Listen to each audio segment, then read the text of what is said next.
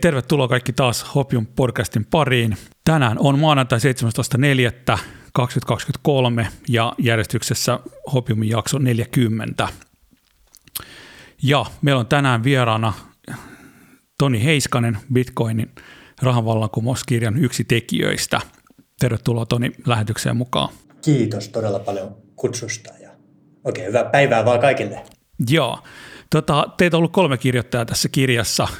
Tota, haluatko kertoa vähän taustaa, ehkä sun taustaa ja sitten tavallaan vähän kirjan taustaa? No joo, todella, todella kolme kirjoittajaa on ollut. Allekirjoittanut Piirosen Janne ja Selosmaa Jenni.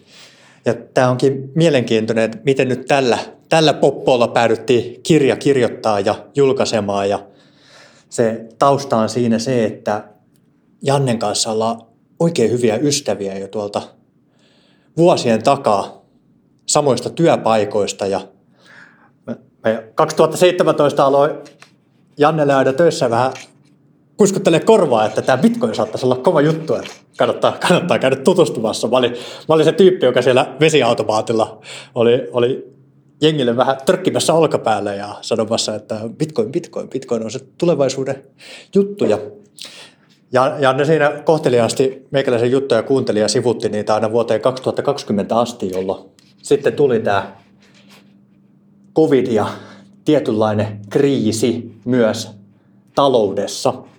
Ja kun elvytyspumput laitettiin laulamaan maaliskuussa silloin ja niin kesällä Janne oli valveutunut asian suhteen sen verran paljon, että hän pirautti meikäläiselle ja sanoi, että, että Toni, että kerrohan vielä siitä bitcoinista. Ja mulla oli ilo lähteä sen jälkeen Jannen kanssa yhdessä tekemään tämmöisiä artikkeleita. Mä ajateltiin, että kyllähän tästä nyt kannattaa kaikille kertoa tästä bitcoinista nyt, kun se on niin ajankohtainen aihe, kun tuntuu, että tätä, tätä vaihtoehtoista rahaa niin sanotusti voi painaa loputtomasti ja tuntuukin siltä, että sitä painetaan silloin loputtomasti, niin mm-hmm. sitä painettiin enemmän kuin koskaan aikaisemmin siinä lyhyessä ajassa ja ja se sitten johti tosiaan siihen, että alettiin kirjoittaa tämmöisiä ihan napakoita 1-3 A4-arkin pituisia artikkeleita. Kirjoitettiin niistä toista kymmentä ja julkaistiin niitä verkkosivuille ja alettiin aktivoitumaan Twitterin puolella Jannen kanssa, niin siitä se sitten lähti ja se oli, se oli tammikuussa 2021 sitten, kun tuli semmoinen fiilis, että että päivätyöt alkoi vähän kyllästyttää. Oli liikkeenjohdon konsulttina silloin ja tehnyt hyvän neljän vuoden urarupeama ja tuli semmoinen fiilis, että irti oravan pyörästä ja tyhjän päälle.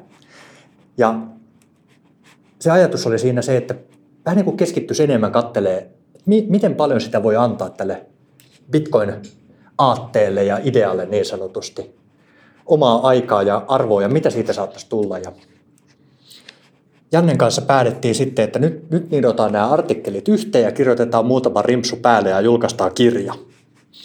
Ja jos mun äidinkielen opettajalta olisi silloin aikanaan peruskoulussa kysynyt, että julkaiseeko Toni kirjaa koskaan, niin vastaus olisi ollut varmaan, että no ei helvetissä julkaise. Että oli sen verran kaukaa haettu se kyssäri, että olisi mennyt äidinkielen opettaja vähän hämilleen. Mutta koska Janne oli kirjoittanut yhden kirjan entuudestaan, niin itsekin rohkaistui siitä, että kyllähän tämmöisen kaverin kanssa varmaan saadaan kirja julkaistu. Ja niin saatiin. Ja se oli tämä avainvapauteen e-kirja. Se oli. Bitcoin avainvapauteen, joka on edelleen osoitteessa avainvapauteen.fi maksuttomasti ladattavissa. Ja se me saatiin elokuussa sitten ulos, eli kahdeksan kuukautta me kaksi heboa sitten täyspäiväisesti kotota käsi molemmat etätiiminä kirjoitettiin tämmöiseen käytännössä pilvessä olevaa Wordiin kirjaa. Ja jokainen voi sitten käydä itse siitä kirjasta arvioimassa, että kuinka hyvä laitos siitä tuli, mutta palaute on ollut myönteistä ja kirjaakin on ladattu jo yli 7000 kertaa, joten ei se ihan hukkaan mennyt. Ja Joo, kyllä mä itse tota, olin varmaan niitä ekoja, jotka oli lataamassa sitä, niin kyllä mä olin tota, positiivisesti yllättynyt, että oli ihan niin kuin tavallaan niin kuin NS amatöörivoimin, jos tavallaan amatöörinä lasketaan siitä, että ei ole kustantaja tai muuta tahoa niin kuin tavallaan tukena siinä taustalla, niin sitä taustaa vasten peilaten, niin hyvä opus. No kiitos, ja se on tuntunut palvelevan ihmisiä, että sitä on kuulemma peruskoulussakin joku rohkaistunut oppimateriaalinen käyttämään, niin tseppi vaan sinne kaikille, jotka keksii ideoita. Sitä saa printtailla ja jakaa vapaasti. Ja välissä tapahtui vielä semmoinen, voisiko sanoa jopa sattumus, koska se oli täysin harkitsematonta, että menin, se oli huhtikuussa Suomen kryptovaluuttayhdistys Konsensus ry vuosikokoukseen ensimmäistä kertaa katselee, että nyt kun mä oon tämmöinen tyhjäpyörittäjä ja vapaa herra, niin mi, mitä, mitä muita tyyppejä täällä hörhöilee. Ja lähdin sitten siitä kokouksesta ulos sen yhdistyksen hallituksen puheenjohtajana ja se oli, se oli mielenkiintoinen toimintakausi. Pidettiin, pidettiin hyviä tapahtumia, ihmiset oli siellä iloisia ja viihty toisensa kanssa ja vahvisti suhteita ja mm, kaikki, kaikki oikeastaan lopulta meni niin kuin pitikin ja se oli myös lopulta se konsensus sekä se kirja yhdessä, kaksi semmoista ö, mm, merittiä, jotka sitten vei meikäläisen myös loppuvuodesta silloin 2021 erilaisiin podcasteihin, mutta myös Yleisradion A-studioon, jossa puoli miljoonaa ihmistä livenä sitten katteli, kun meikäläinen ja Aalto-yliopiston professori Vesa Puttonen haasteli Bitcoinista keskenään.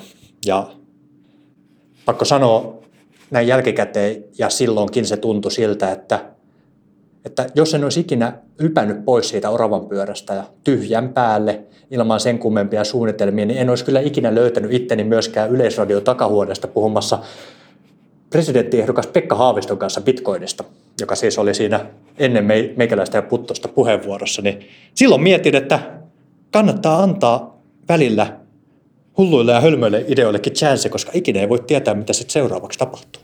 Kyllä, ehdottomasti. Ja sekin oli itse asiassa sitä itse asiassa puhuttiinkin tuolla tuota Konseksuksen ää, Telegram-ryhmässä, niin se oli itse erittäin hyvä tämmöinen julkinen niin ulostulo Bitcoinin suhteen, kun yleensä se on aina vähän sellaista, miten se nyt sanoisi, ei ehkä niin tota, ää, näkemyksellistä se Bitcoinista puhuminen, että siinä monesti sivutetaan niin kuin tärkeitä asioita, niin mun mielestä sä hoidit tosi hyvin sen ja tavallaan sulla oli hyvä, hyvä haaste pari siinä Puttosen tota, muodossa, että kuitenkin niin kuin alan ihminen ja ymmärtää ja ei täysin teilannut asiaa, niin musta se oli ihan mielenkiintoinen kerrankin, että tota, Ylenkin tota, jaksossa tai tuollaisessa lähetyksissä voi olla tuon tyyppistä niin kuin asiaa, niin se oli erittäin hyvä. Oliko teillä siinä vaiheessa jo sit se kirja niin kuin, niin kuin työn alla jo vai? Joo, se oli silloin elokuussa julkaistu se ensimmäinen avainvapauteen. Ja tämä Puttoset ja muut podcastithan tuli sitten sen jälkeen siitä loppuvuodesta ja ja, sitten, ja totta tosiaan kiitos myös palautteesta ja ottaisi oikeassa siinä, että heikompiakin haastepareja olisi voinut löytää paikoilleen, niin oli siinä Yleisradiolla hyvä duuni, hyvä keskustelu. Ja sitten siinä kuule se kävi silleen, että, että kun me oltiin saatu kirja ulos ja näitä ikään kuin keskusteluita alkoi olla sen verran julkisissa foorumeissa takana, että muutama ihminen oli meidän bongannut ja yksi näistä bonganneista ihmisistä oli sitten Selosmaa Jenni. Ja Jenni laittoi meille mailia, että, että hän on nyt kirjoittamassa täällä Bitcoin-kirjaa, mutta kun me ollaan kirjoitettu niin mainio teos tässä jo pohjalle, niin pitäisiköhän sitä ihan tavata ja katsoa, voitaisiko tehdä yhteistyötä. Okei, mielenkiintoista. Joo, että se meni niin kuin näin päin sitten. Joo, hauska. Ja Jenni ollut teille ennestä, ei ollut tuttu? Ei oltu ikinä kuultu eikä tavattu Jennistä. Ja sitten siinä kävi niin, että me tavattiin ja todettiin, että jaetaan arvomaailmaa ja ajatusmaailmaa ja filosofiaa ja Jennellä oli myös muutama kirja taustalla, jotka oli ikään kuin tämän teeman ympäriltä alustataloudesta ja rahankäytöstä.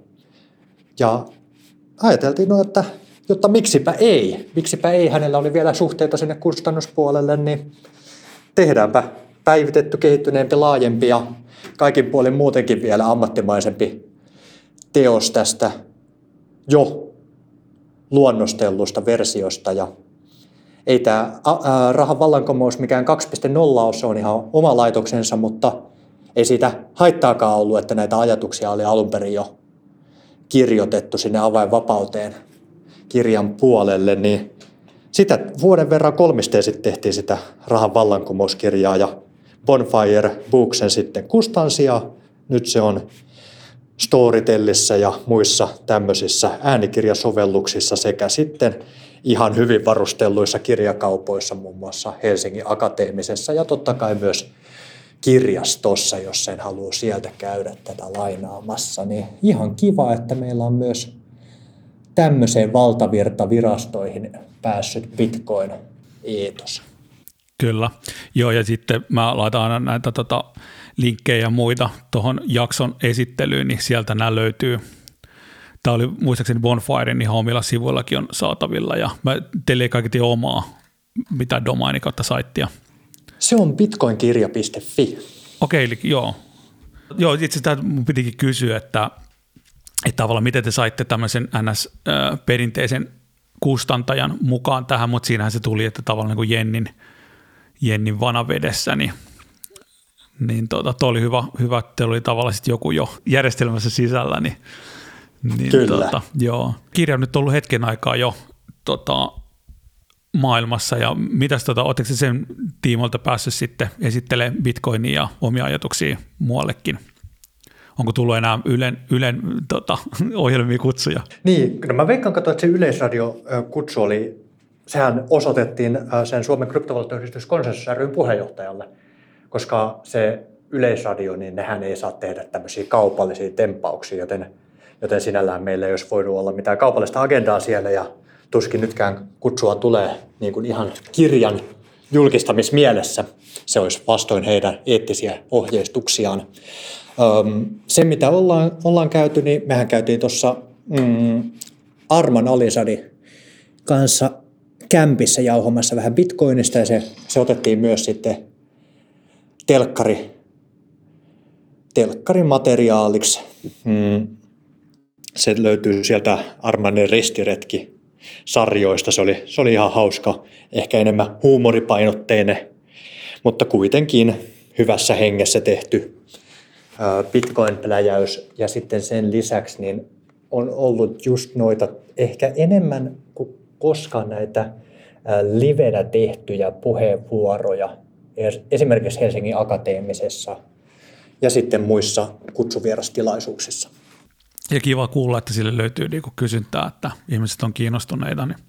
Haluatko kertoa vähän tästä kirjan tota, tekemisestä e-, enemmän? Oliko teillä jotain tiettyjä alueita, niin kuin jaoitteko tämän jotenkin vai oliko siinä, oliko se tavalla kaikki, kaikki vastasi kaikesta? No se oli kyllä aika mielenkiintoinen se prosessi sinällään että se oli enemmän tämä jälkimmäinen, että kaikki vastaa kaikesta ja sitten kuitenkin samaan aikaa, niin täytyyhän sitä aina fokus olla yhdessä asiassa kerrallaan. Eli se eteni enemmän tälleen niin kuin, äh, arjen tasolla pragmaattisesti, eli se mikä on silloinkin tekeillä, niin kukin tekee sitä, ja sitten yhdessä tarkastetaan, yhdessä kehitetään, ja etenkin se loppu.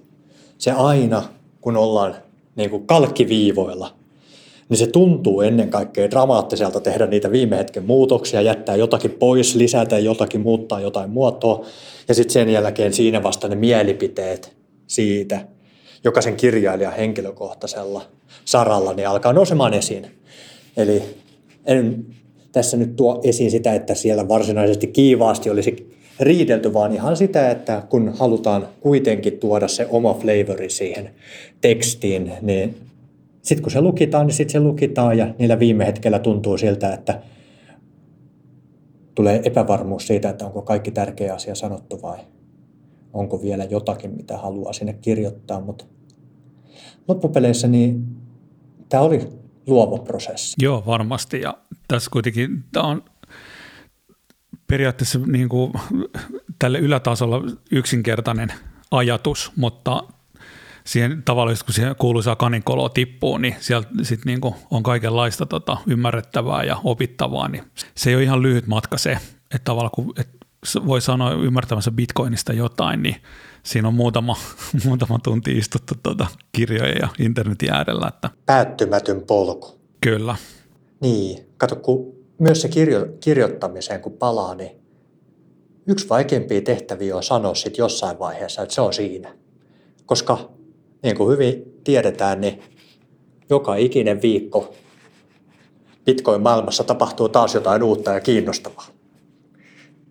Kyllä. Niin jossain vaiheessa pitää vetää se raja siinä, että mitä enää sitten sisällyttää ja mitä sitten ei enää sisällytä, jos puhutaan vaikka niin kuin tämmöisistä ajankohtaisista teemoista tai narratiivien muutoksista. Joo, juurikin näin. Te olette itse asiassa ihan mielestäni aika hyvin tavalla rajannutkin sen tässä, että tässä päästään siihen tota, salamaverkkoon, ja, mutta sitten ei mennä siitä enää eteenpäin. Ja tota, tavallaan nämä muut nyt tämän hetken asiat onkin aika kokeellisia, että, mutta tavallaan tuo salamaverkkohan on ottanut jotenkin niin kuin semmoista jalansijaa, niin, niin se on todennäköisesti pysyvä, pysyvä ilmiö. Siltä vaikuttaa joo. Joo, mutta tuosta kun sä sanoit noista narratiiveista, niin, niin, tota, niin, niin nythän me eletään tai elettiin, ehkä nyt ollaan just tavallaan taitteessa, mutta elettiin lukuisten syiden tai eri syiden takia, niin tämmöistä vähän niin kuin karhumarkkinaa oli kaiken maailman ongelmaa ja kryptopörssien tota, menoja ja Terra ja muut. Ja ylipäätään sitten toi maailman geopoliittinen tilanne varmaan vaikuttanut kaikkeen talouteen. Niin miten sä näet nyt tämän Bitcoinin narratiivin, kun tämä on aina vaihtunut, että onko se arvon säilyttäjä vai se skaala on ollut aika, aika pitkä ja iso, että onko se just tämmöinen arvosäilyttäjästä tämmöinen Michael Saylorin digitaaliseen energiaan, niin, niin tota, missä sä näet, että tämä Bitcoinin narratiivi nyt menee? Se on vaikea tuommoinen kollektiivinen narratiivi, koska mistä käsin sit sitä havainnollistaa.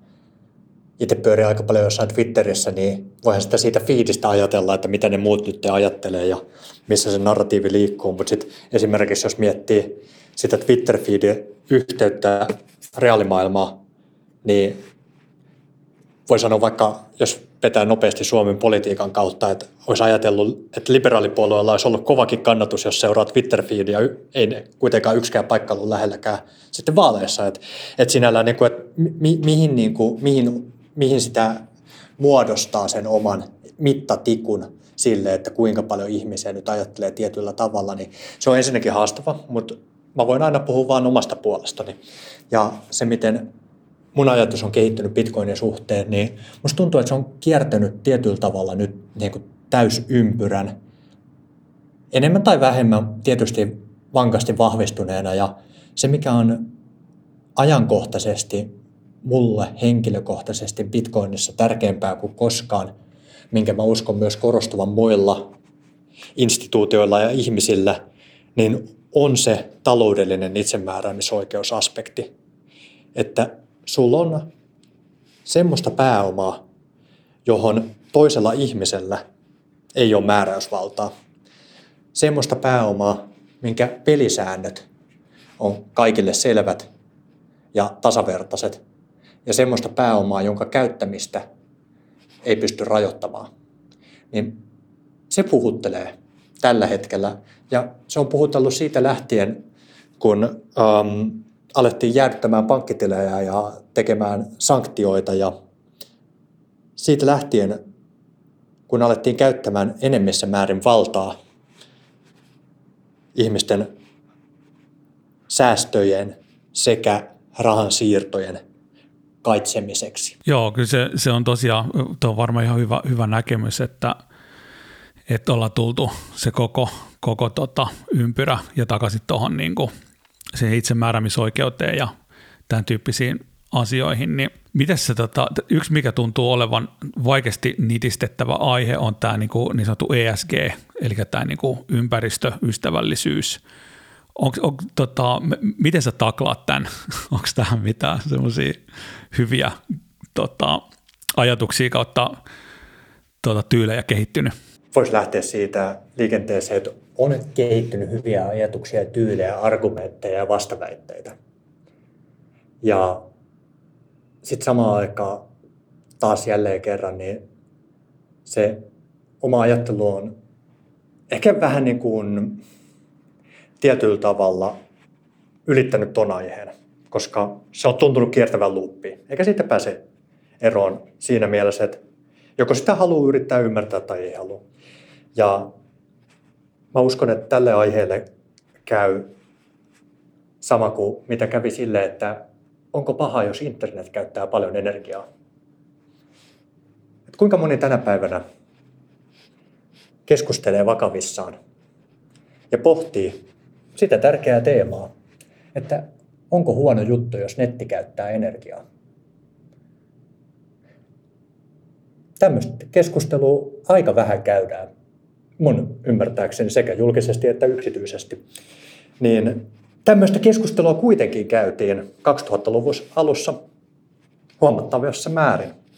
Puhuttiin Google-hakujen energian käytöstä, puhuttiin ylipäätänsä internetin energian käytöstä, mietittiin, onko netillä tulevaisuutta, kun se käyttää niin paljon energiaa.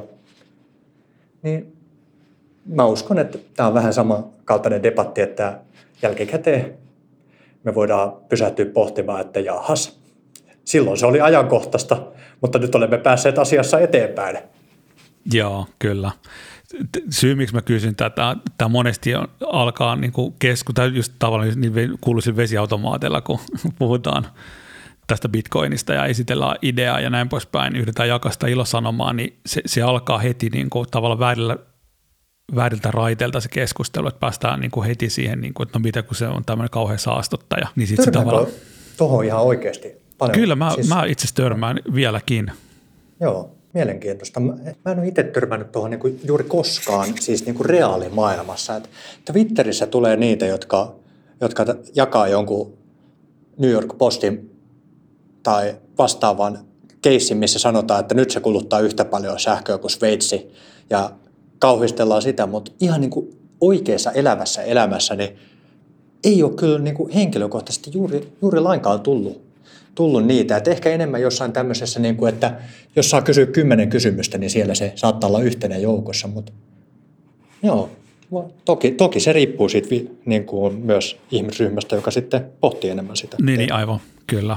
Että kun sanoit, että ajattelu kehittyy ja muuten niin, ja näin poispäin, niin, niin tavallaan, siihen varmasti tulee omia, omia tota, tyylejä veipata tuotakin keskustelua, että, tai tavallaan niitä argumentteja – niin tota, Mutta joo, jos tavallaan kiinnostaa toi sun näkemys niin kuin aiheesta, niin et puhutaan, että rahan vallankumous ja sulle varmaan Bitcoin-standardi on tuttu, tuttu opus, niin näetkö se ikinä, että me mennään semmoista tota, semmoiseen suuntaan? On, onko se Bitcoin-standardi ihan todellinen vaihtoehto? Mitä sä oot itse mieltä? Niin. No mennäänkö siihen suuntaan? No tavallaan kyllä. Tavallaan kyllä joka, joka päivä, kun bitcoinin käyttö lisääntyy, niin tavallaan me menemme siihen suuntaan. Että se on niin toinen kysymys, mikä sinällä on kiistämätöntä, jos, jos bitcoinin käyttäjämäärät kasvaa. Ja sitten taas se vaikeampi kysymys siitä varsinaisesta bitcoin-standardista. Varmaan alkuun pitäisi määritellä bitcoin-standardi. Että tarkoittaisiko se sitä, että bitcoin olisi niin primääri vaihdannan väline yleisesti yhteiskunnassa ja niin, että lähtökohtaisesti kaikkien säästöt on bitcoinissa ja, ja niin kuin tälleen. Se olisi varmaan se bitcoin-standardi.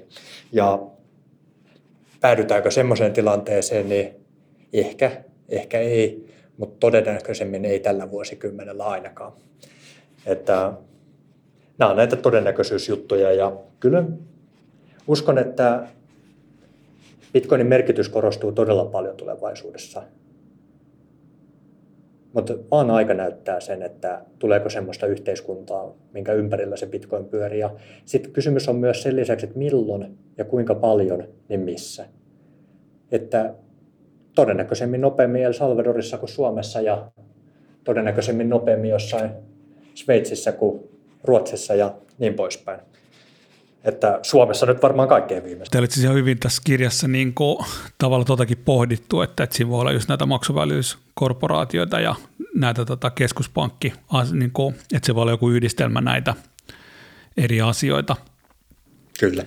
Ja tota, mä mietin sitä, että Bitcoin on kuitenkin, niin kuin, että ne narratiivit muuttuu ja tavallaan me ei sitä niin kuin ehkä sen ihan alkuperäisestä tai niin kuin sen alkuperäinen tyyli ja käyttää sitä. Me ollaan niin kuin, tavallaan käytetään sitä ehkä vähän eri tavalla nyt, että semmoista electronic cash-tyyppisestä ajatuksesta, arvon arvonsäilyttäjään, niin tota, mä mietin sitä vaan, että Bitcoin on aika, aika sitkeä, että se tavallaan kestää nämä narratiivien muutokset ja ehkä tämmöiset niin kuin erilaiset tota, tavat ja tyylit, miten sitä on otettu niin kuin käyttöön ja niin kuin hyödynnetty. Se on ollut mielenkiintoista seurata, että kyllä se kuitenkin on niin aika sitkeä entiteetti jo itsessään. No sitä se, sitä se kieltämättä on, että nyt on 14 vuotta, eikö vaan? Kyllä, joo. 14 vuotta ja niistä niin kuin luokkaa viimeiset 10 vuotta niin täysin pysäyttämättömästi eli ilman minkäänlaisia käyttökatkoksia. Bitcoin porskuttanut menemään ja käyttäjämäärä on kasvanut ja voisi myös väittää, että arvo on kasvanut, kun arvo on kasvanut vaikka viimeisen seitsemän vuoden aikana noin satakertaisesti euroon nähden, niin um, sille niin kuin, kun puhutaan siitä, että ne narratiivit vaihtelee, niin on hyvä ymmärtää ja muistuttaa, että ihmisten narratiivit vaihtelee. Ja Bitcoin itsessään ei ole juurikaan muuttunut. Joku voi olla taas eri mieltä, mutta ää, verrattuna ainakaan mihinkään muuhun, niin Bitcoin ei ole juurikaan muuttunut. Niin se ehkä on sen Bitcoinin suurimpia vahvuuksia myös se tietynlainen stabiilius siinä, että mistä siinä on kyse ydinolemukseltaan. Ja se, mitä alkuun nostit tuossa esiin, se, että mistä se on lähtenyt liikkeelle, niin siihen lyhyt tämmöinen viitekehys, että jos meillä on se peer-to-peer electronic cash system, niin kuin siinä white paperissa otsikkotasolla kuvataan, niin jotta tämmöinen voidaan onnistuneesti yhteiskuntaan toimittaa, kun se pohjautuu vapaaehtoisuuteen ja tähän hajautukseen, niin se vaatii sen, että se systeemi on monien hallussa, eikö vaan? Mm, kyllä. Koska, koska jos vaan mulla ja sulla on nyt niitä bitcoineja, eikä kellään muulla, niin meillä on aika helkkarin pieni peer-to-peer cash system. Niin se, että se on monien hallussa ja se pohjautuu vapaaehtoisuuteen, niin tarkoittaa sitä, että monilla täytyy olla syitä pitää sitä, hankkia ja pitää sitä. Ja nyt ne syyt on niitä jokaisen henkilökohtaisen narratiiveja. Että hankkiiko sitä arvon säilyttäjäksi vai haluuko spekuloida vai haluuko lisätä omaa taloudellista itsemääräämisoikeutta vai haluuko lähettää rahaa Nigeriaan salamannopeasti käytännössä kulutta, on monia monia syitä. Mutta pitää olla joku syy hankkia ja pitää ja käyttää, niin sen jälkeen tämä ikään kuin Bitcoin-standardi ja tämä peer-to-peer cash system voi vasta ilmentää itsensä, koska se on lähtenyt siitä oletettavasti yhdestä heposta liikkeelle. Ja tänä päivänä puhutaan noin 100 miljoonasta viiva 150 miljoonasta ukkelista ja akkelista, jotka ympäri maailmaa sitten bitcoinia käyttää, niin se on se, missä se vaihe vaiheelta ja ihmiseltä ihmiselle vapaaehtoisuuteen pohjautuen leviää niin siihen liittyy varmasti paljon tarinoita, siihen liittyy paljon narratiiveja, ja koska sillä on sekä käyttöarvoa, joka luo niitä erilaisia narratiiveja, sekä sitten taloudellista pääoma-arvoa, joka sitten luo sitä intensiiviä, sitä syytä omistaa sitä pidemmässä juoksussa, koska siinä on se niukka varanto, se on siellä taustalla. Niin näillä keinoilla niin se lopputulema voi olla se, että meillä on se peer-to-peer cash-systeemi ja Bitcoin-standardi.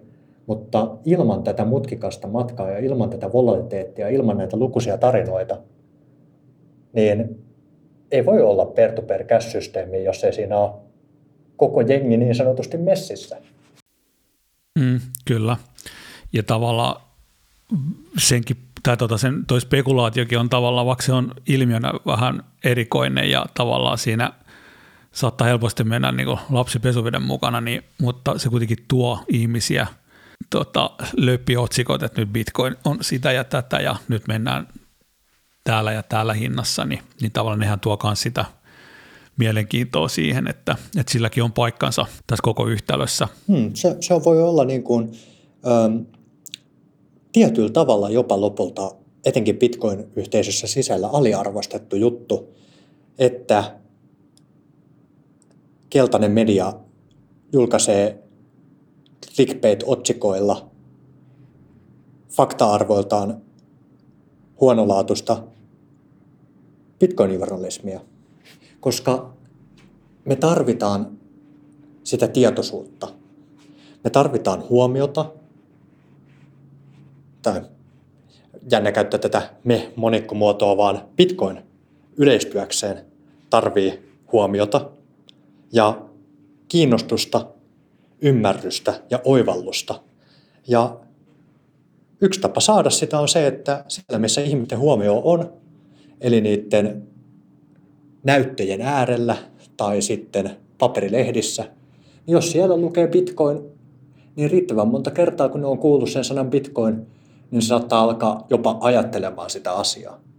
Ja sitten kun me tiedetään, että mitä korkeammalle bitcoinin hinta aina nousee, mitä jyrkemmin se nousee, niin sitä enemmän se sana bitcoin alkaa sitten toistumaan näissä tiedotusvälineissä ja ihmisten huulilla. Ja se on vähän niin kuin heittäisi jotakin seinää ja katsoa, mikä pysyy, koska sitten kun se hinta lähtee laskuun ja se puheen määrä taas vähenee, niin suurin osa spekulanteista ja suurin osa niistä, jotka ei ikinä ymmärtänyt mistään hylkäsenpölästä, poistuu paikalta ja aina tähän mennessä suurempi joukko on jäänyt kelailemaan, että mistäköhän tässä ihan oikeasti on kyse. Ja tuossa kun sä kuvailit tuota keltaista lehdistöä, niin mun mielestä no samat adjektiivit pätee aika hyvin tuohon Helsingin Sanomiin, jos, kyllä, jos tota, kyllä. tässä Bitcoin-aiheessa, niin se on välillä ala-arvoisen tota, huonosti taustatoimitettua se, ne artikkelit, mutta tota, joo, ei mennä siihen sen enempää. Me kaikki tiedetään tämä, tämä ongelma – Oletko vielä tuossa yhdistystoiminnassa mukana? Mä en ole enää yhdistystoiminnassa mukana. Koska... Joo, mutta nyt tälle kirjailijana ja, ja kun olit yhdistystoiminnassa mukana, niin miten, tota, miten sä suhtaudut tälle, niin kuin just puhutaan vaikka Helsingin Sanomien niin kuin jostain ihan tota, tuulesta temmatuista bitcoin-väitteistä, niin, niin tota, miten sä reagoit niihin? Miten mä reagoin niihin, niin no varmaan olkin kohottamalla, että jos joku nyt journalisti päättää kirjoittaa jotakin, niin en minä nyt ole kukaan kuitenkaan loppupeleissä sanomaan silleen, että miten se duunia siellä tekee. Että hän tuskin nilahtuu, jos soitan hänelle illalla perjantaina sanoakseni, että se, se hänen Bitcoin-artikkelinsa oli heikkolaatuinen.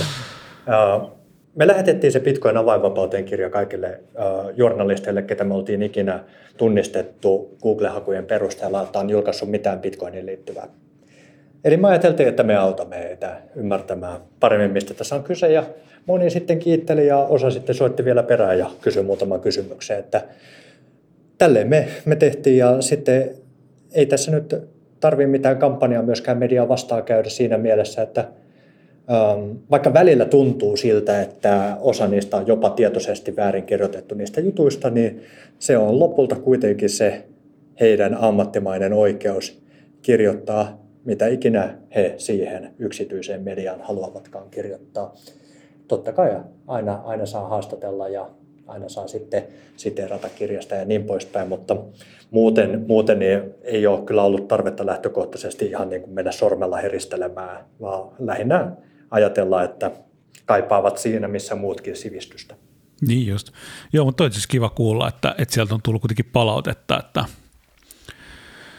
että tota, kirja saatu ja jos sieltä tarkentavia kysymyksiä on tullut, niin voi olla, että joku päivä saamme vielä lukea ihan hyviäkin tota, ulostuloja aiheesta.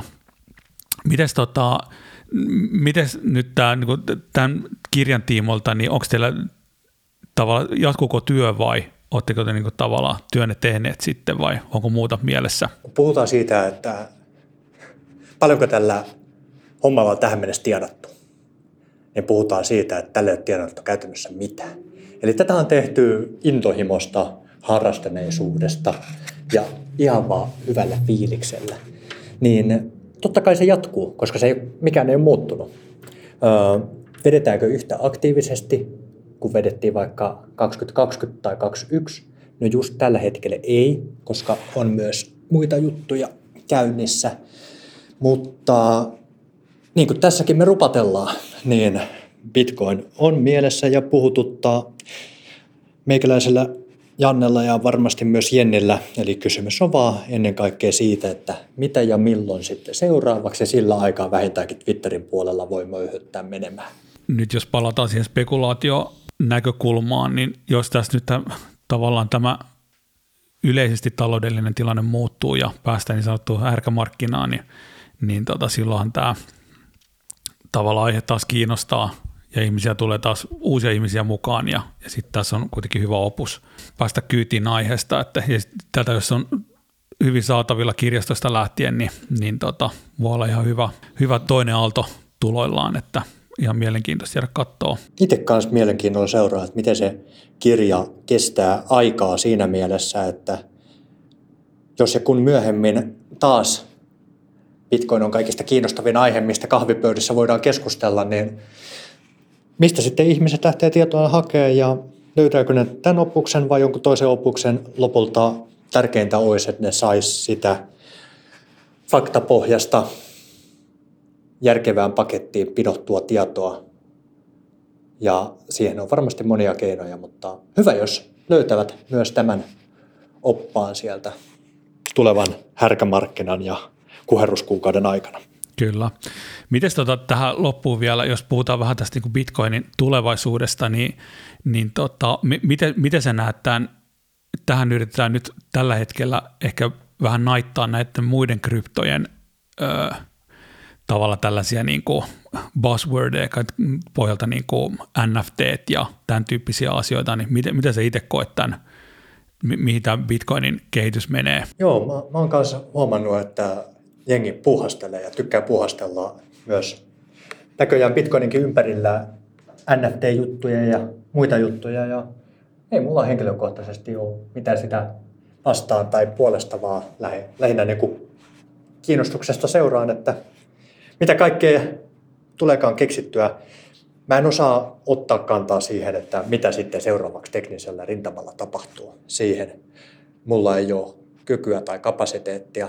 Mutta mä uskon, että se peruseetos siellä taustalla on riittävän vahva siihen primäärin merkitykseen, että jokainen ikinen meistä voi itse omistaa omat rahansa, suojata sen ostovoimaa ja käyttää niitä täydellä taloudellisella voimalla, niin lopulta kun se kantaa, niin kaikki muu on vaan plussaa. Kyllä. Ja tota, ihan tämmöinen sivujuontainen, niin mikä sun tavalla kiinnostus niin kuin kryptoihin, niin kuin muihin kryptoihin ylipäätään on? Se on viihteellinen. Ymmärrän. Fiilaan. Että tota, siinä on, joo, niissä on tavallaan puolensa ja tavallaan ihan eri asiaa. Et monesti kun puhutaan kryptoista, niin mä monesti puhun mieleen siitä, että bitcoin ja kryptot, että ne on tavallaan kaksi eri niin kuin leiriä, vaikka ne tavallaan on samaa sama teknologinen perusta, mutta... Jep. 2017 oli magea vuosi, kun mä oikein ihan täysillä sitten fiilistelin koko, koko ekosysteemiä niin sanotusti, jos haluaa käyttää semmoista termiä tästä kryptolandiasta, niin Binance oli avattu silloin joskus huhti-toukokuussa, olisiko ollut, ja itsekin siellä fiilistelin. Mä muistan, siellä oli suunnilleen viisi koinia siinä vaiheessa, kun menin, menin tätä saitille messiin ja siinä sitten niin sanotusti hajauttelin bitcoineja niin erilaisiin kryptoprojekteihin ja mä selailin sitä CoinMarketCapia. Mä olin, mä olin todella fiiliksissä, että,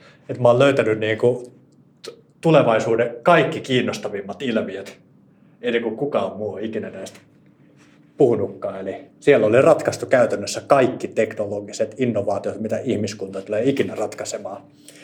Ja niihin, kun sitten laittelin niitä varoja ja joulukuussa kattelin, että jumalista, näähän on jotakuinkin 50-100 kertaistunut kaikki, niin mä pidin itseäni maailman kaikkien aikojen nerokkaimpana ihmisenä. Mm. Eli nyt, nyt nämä mun, nyt nämä mun tiedätkö, ihmiskunnan kaikki ongelmat ratkevat kryptovaluutat oli saanut ansaitsemansa arvonsa. Kyllä, joo, tuttu tunne.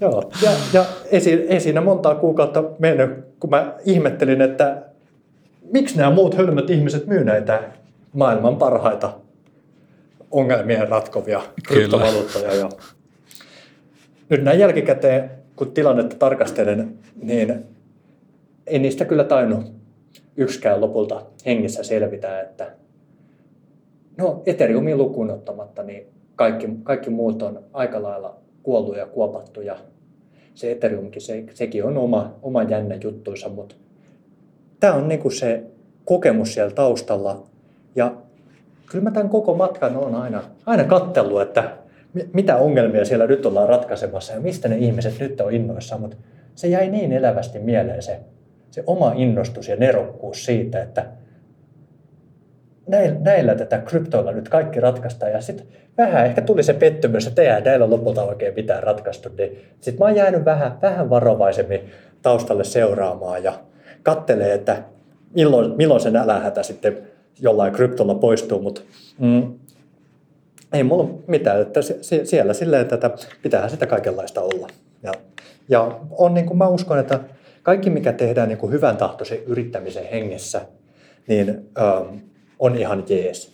Kunhan se, kunhan se ei nyt lähde vaan lapasesta tai kunhan siihen ei liity sitä niin kuin kusetuselementtiä, niin, niin ei, ei sitä pidä nyt mennä toista ihmistä sörkkimään, jos siellä jotain haluaa yrittää. Että silloin meillä ei olisi hyviä juttuja maailmassa. Kyllä, juuri näin. Joo, ja sama, sama, samaa mieltä ja voi hyvin samaistua noihin, tota, noihin tota, maailmoja syleileviin tunteisiin. tota, Mutta joo, todellisuus on sitten ollutkin vähän eri, erilaista. Mitäs tota, tälleen lopuksi, meillä tulee tunti täyteen, niin, niin tota, olisitko halunnut sanoa vielä jotain? Jääkö mut jotain kysymättä, jotain tärkeää kirjan tota, tiimoilta? Niin, ainahan sitä voisi Bitcoinista jauhaa aivan loputtomiin. Se puututtava teema voi olla hyvinkin se, että, että mitä sitä sitten voi itse tehdä. Niin, ja millä lopulta on vaikutusta. Että pitäisikö tässä nyt soittaa sille lempparipolitiikolle ja kertoa, että tekee bitcoinista Suomen kansallisvaluutan, niin mä henkilökohtaisesti uskon siihen, että tämä ruohonjuuritason muutos on se kaikkein tärkein asia, mitä me voidaan edistää. Ja silloin puhutaan minusta ja sinusta ja naapurista ja Martta mummosta. Ja siellä aluksi pitää olla tietoinen. Koska jos ei ole tietoinen, niin ei pysty kyllä rakentamaan mitään ymmärrystä sen päälle. Ja mun ymmärtääkseni tilanne on tällä hetkellä se, että noin 99 prosenttia ihmisistä on joskus kuullut bitcoinista. Joten lähtökohta on loistava alkaa rakentaa sitä ymmärrystä, koska se tietoisuus siitä, että jotain tämmöistä on olemassa, on jo siellä. No nyt siihen Bitcoiniin varmasti liittyy monia väärinkäsityksiä, olettamuksia tai ihan niin kuin faktaankin pohjautuvaa tietoa, jonka päälle me voidaan hyvähenkisessä ja rakentavassa keskustelussa niin oivalluttaa. Oivalluttaa, että miksi tämä on kiinnostava juttu ja just sulle.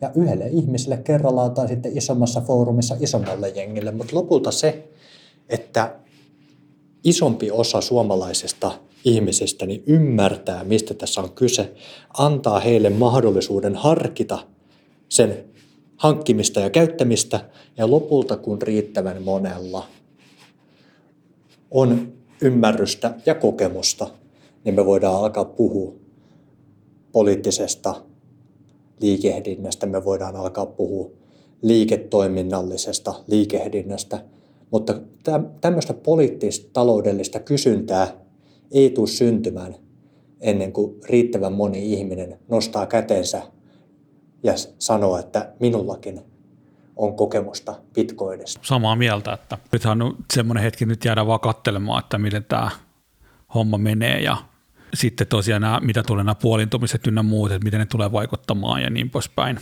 Kiitos hei sulle Toni, kun tulit vieraksi tuota podcastiin ja tässä itse asiassa ollut pitkään tekeillä, niin nyt vihdoinkin saatiin tehtyä, niin kiitos siitä. Ja tota, kaikille tiedoksi, että nämä kirjan ja muut mainitut asiat tulee linkkeinä tuohon podcastin esittelyyn ja, ja, ja jos ei muuta, niin, niin tota, minun puolesta kiitos ja ensi viikkoon. Kiitos paljon. Ilo ja energiaa kevääseen. Yes, kiitti, moi. Moro.